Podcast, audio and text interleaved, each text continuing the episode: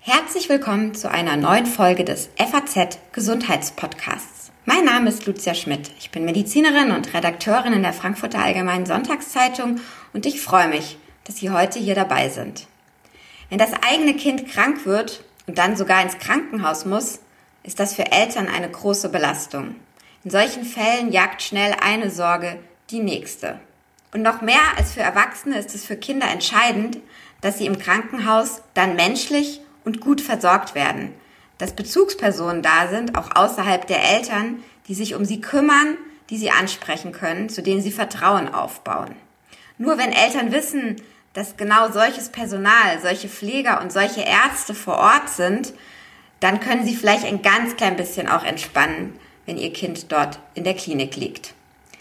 Ganz besonders gilt das auch für Kinder, die chronisch oder schwer krank sind und immer, immer wieder in die Klinik müssen.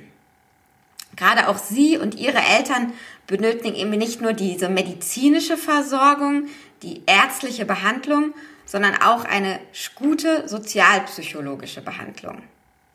Während viele andere Länder in diesem Bereich, also in Kinderkliniken, in dem Bereich schon handeln, sind wir in Deutschland im Blick auf kranke Kinder da noch eher etwas rückständig. In München, im Haunerischen Kinderhospital, wollen sie da Vorreiter sein.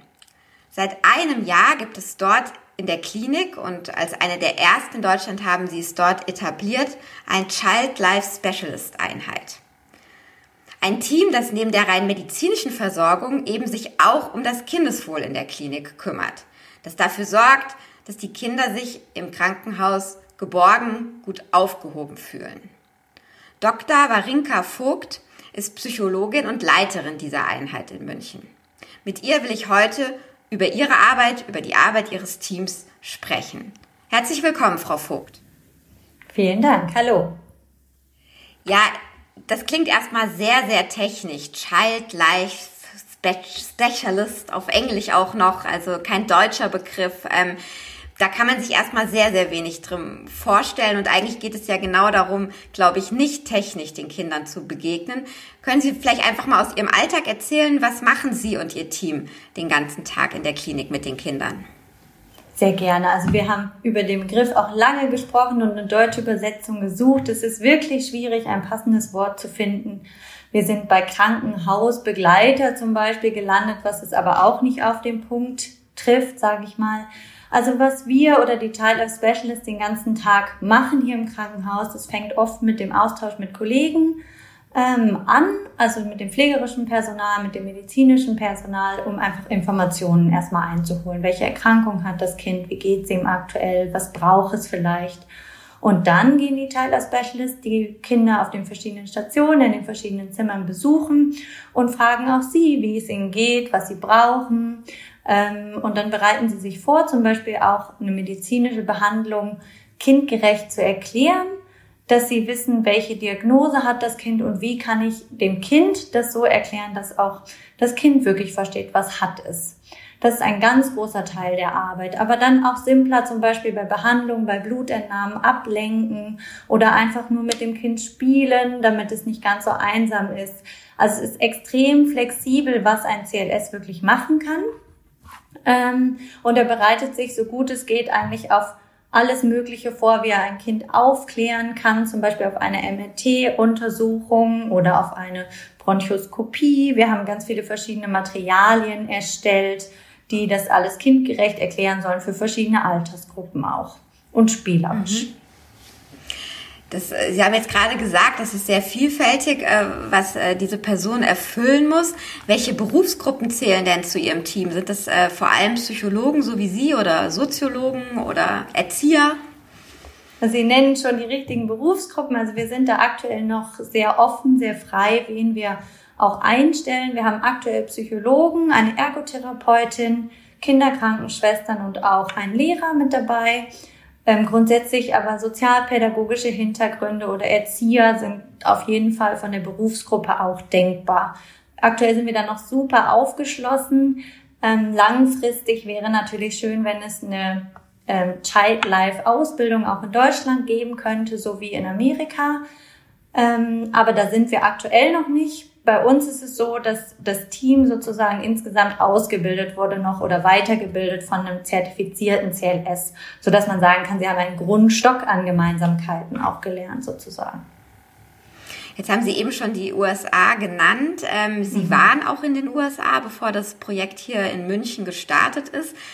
Ähm, was konnten Sie da aus den USA für München mitnehmen? Was setzen Sie davon um? Wo haben Sie vielleicht Dinge anders erweitert?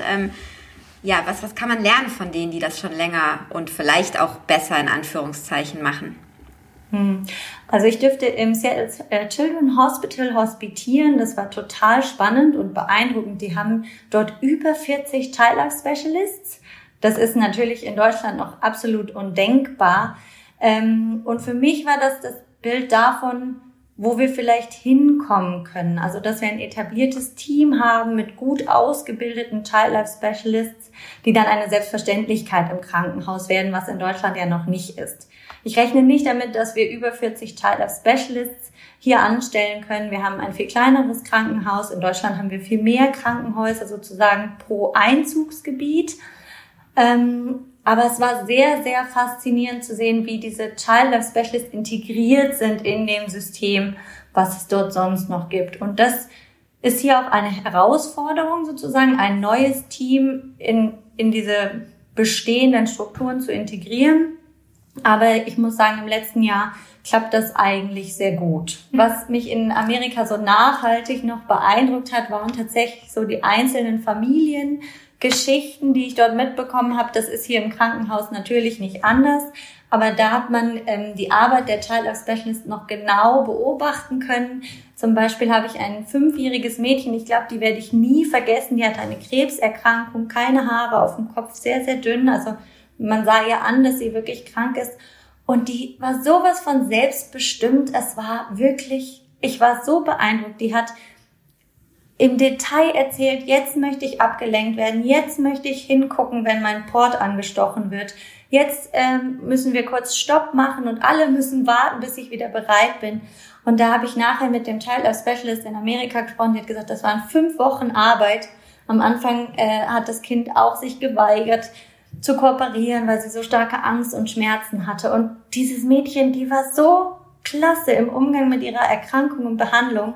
Also das werde ich, glaube ich, mein Leben lang nicht vergessen. Und das wünsche ich mir, dass wir die Kinder hier in Deutschland auch so stärken können, auch die, die große Angst haben oder Schmerzen, dass die selber wissen, wie wir es ihnen ähm, am leichtesten machen können, sozusagen. Mhm. Gehen Sie denn jetzt ähm, in, in München, auch wenn Sie noch sagen, Sie haben nicht so viele Kinder und auch noch nicht so viele Mitarbeiter, Sieht jedes der Kinder, das in München in der Klinik liegt, einen von ihren Mitarbeitern? Oder wird da doch nochmal ausgewählt, eben dann auf solche, so, so, ich sag mal, beeindruckende Fälle, wie Sie gerade erzählt haben, also Kinder, die wirklich einen schweren Weg vor sich haben? Also wir versuchen wirklich jedes Kind zu sehen Natürlich schaffen wir das nicht immer. Aktuell besetzen wir zum Beispiel nicht die Arbeitszeiten am Wochenende, sondern haben Regelarbeitszeiten, sage ich mal. Und wenn ein Kind jetzt äh, notfallmäßig Freitagabend oder Samstag kommt und Sonntag schon wieder entlassen wird, dann sehen wir das oft nicht. Und der Fokus liegt natürlich schon auf den schwereren Erkrankungen.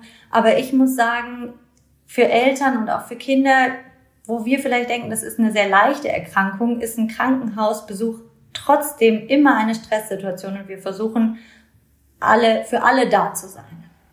Mhm. Jetzt haben Sie gerade in dem Beispiel, was Sie erzählt haben, ja gezeigt, was Ihre Mitarbeit oder Ihre Begleitung im Krankenhaus bewirken kann. Ähm, ist es denn auch so, dass man ähm, zum Beispiel messen kann, dass die Kinder ähm, wirklich weniger Schmerzen dann auch verspüren, dass sie schneller wieder gesund werden? Also so, so messbare Parameter und nicht nur so ein Gefühl?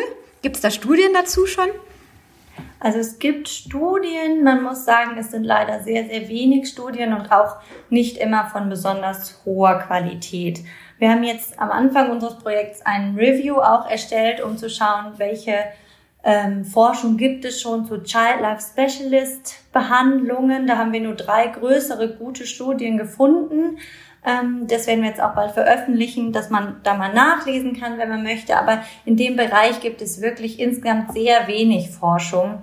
Und das liegt daran, dass man, glaube ich, vor allem versucht, klinisch zu schauen, was ist praktikabel und hilfreich. Also man schaut äh, vor Ort sozusagen, was kann ich tun und verwendet auch die meisten Gelder darauf, dass man aktiv wird und nicht darein, dass man es beforscht.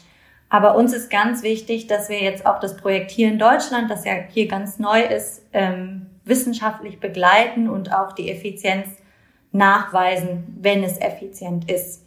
Also es gibt bereits schon Studien und es wird auch nachgewiesen sozusagen, dass psychosoziale Betreuung auch einen Effekt hat und extrem wichtig ist. Aber aktuell ähm, ist da noch Bedarf für weitere Forschung. Sie haben das gerade angesprochen, weil dann geht es eben auch um die Frage, wie wird das finanziert? Ist das eigentlich der größte Hindernisgrund in Deutschland? Also, dass wir hier das eben noch nicht so etabliert haben wie in anderen Ländern? Oder was denken Sie, woran liegt das, ähm, dass die Kinder in Deutschland eben nicht äh, überall in diesen Genuss kommen? Ja, also das, da bin ich überzeugt von, dass das an der Finanzierung liegt ähm, gesetzlich festgelegt ist, dass wir in Krankenhäusern Spielezimmer haben, was schon mal ein großer Fortschritt zu früher ist. Und dass auf der Neonatologie und der Onkologie, also da, wo Kinder mit einer Krebserkrankung liegen oder ähm, kranke Neugeborene, dass da eine psychosoziale Versorgung geboten sein muss. Ähm, aber ansonsten gibt es keine gesetzlichen Regeln, sage ich mal, für die Versorgung. Und somit zahlt natürlich die Krankenkasse da auch nicht unbedingt einen Regelbeitrag, um das zu finanzieren. Das heißt, wir werden über Spenden finanziert. Mhm. Und was denken Sie, wie geht es weiter damit in Deutschland? Also ähm, glauben Sie, das wird sich aber so etablieren, dass die Krankenkassen auch mehr zahlen oder sind Sie da im Moment äh, noch skeptisch, dass das sozusagen ein eher äh, ja, einmaliges Projekt an kleineren Orten in Deutschland bleibt? Also ich denke, es wird auf jeden Fall einige Zeit dauern, bis es in die Regelversorgung übergeht. Ich bin gute Hoffnung, aber ich bin sicher, das wird ein langer politischer Weg werden, bis wir das umgesetzt bekommen. Und so lange werden wir nur über Spenden finanziert werden können erstmal.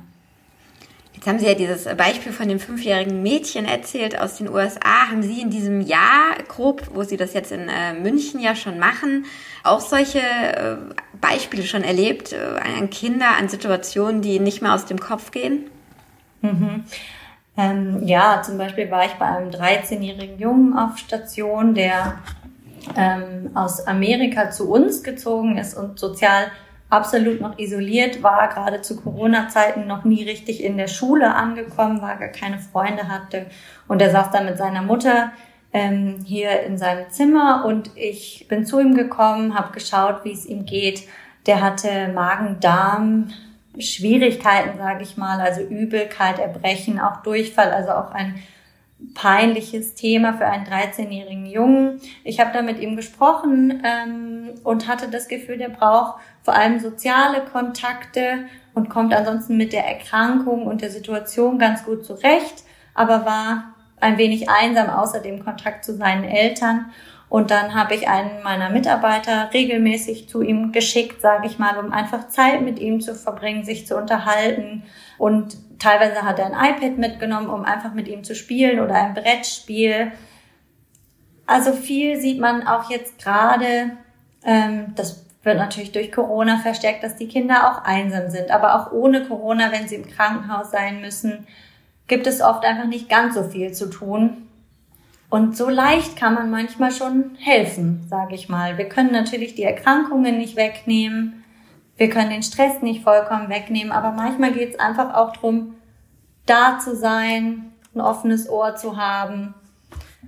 Das werde ich ähm, ja so schnell auch nicht vergessen, wie dieses Kind einfach in einer ganz besonderen Situation war, jetzt auch abgesehen von der Erkrankung und man dadurch helfen konnte.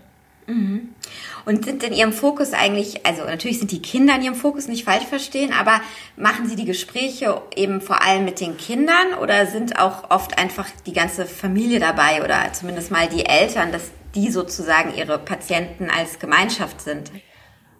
Also Eltern sind meistens im Kinderkrankenhaus tatsächlich dabei. Das ist das Schöne heutzutage. Ein Elternteil ist wirklich häufig da. Und ähm, es bleibt nicht aus, dass man auf jeden Fall mit allen spricht. Wir haben im Krankenhaus allerdings auch noch Erzieherinnen und auch noch Psychologen oder Psychologinnen.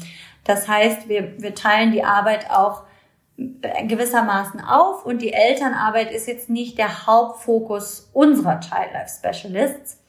Aber das lässt sich auch nicht so klar trennen. Also wir sprechen auf jeden Fall auch mit den Elternteilen, die vor Ort sind. Teilweise führen wir auch getrennte Gespräche mit Eltern und mit Kindern alleine. Ähm, es macht oft auch einen großen Unterschied, dass man den Eltern mal sagen kann, wir würden gerne mit dem Kind alleine interagieren, zusammen sein. Dann können die Eltern eine Pause machen und die Kinder haben auch Abwechslung, sage ich mal. Also die Eltern sind nicht die Hauptzielgruppe von Child Life Specialists, aber die werden natürlich auch, ja, ich sag jetzt mal mit versorgt. Also man schaut schon auch, welche Nöte haben die oder auch Gesprächsbedarf.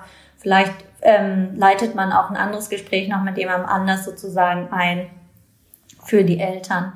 Und wen wir auch nicht vergessen dürfen, sind die Geschwister. Die fallen ja manchmal so ein bisschen äh, unten durch, sag ich mal, wenn sie gesund sind und normal gut drauf. Und zur Corona-Zeit ist es jetzt schwierig, auch für die Geschwister was anzubieten, aber das wäre für Tyler Specialist auch wichtig, dass wir vielleicht, wir planen eine Geschwistergruppe zu organisieren, dass man, dass man die auch mitnimmt, auch erklärt, was hat dein Bruder oder deine Schwester, aber auch einfach mal ein fröhliches Zusammensein zwischen Geschwistern sozusagen. Also das wäre auch noch eine Arbeit, wo Child Life Specialist die Familie mit einbezieht Ganz generell kann man sagen, der Fokus liegt wirklich auf den Kindern. Wir wollen die Perspektive der Kinder einnehmen, also wirklich auch schauen, ähm, ja, wie wirkt dieses Krankenhaus, wie wirkt ein Arzt, wie wirkt das Zimmer zum Beispiel auf Kinder. Also auch wenn man sich einfach mal runterkniet und sich umschaut, sieht die Welt ja schon ganz anders aus ähm, aus der Perspektive der Kinder. Das ist uns ganz wichtig, dass wir das nicht ver vergessen im Alltag. Und ähm, ja, Kinderrechte stärken, sagen wir immer so, also dieses, dieses Recht auf Information, dass man die Kinder auch kindgerecht aufklärt, dass sie es verstehen und auf Teilhabe, also dass da, wo sie mitentscheiden können, dass sie mitentscheiden dürfen.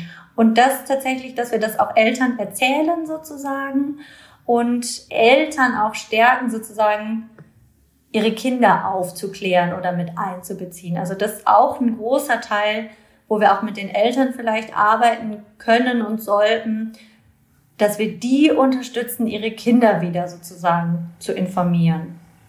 Mhm. Jetzt äh, haben Sie gerade auch schon gesagt, ähm, Sie informieren Eltern.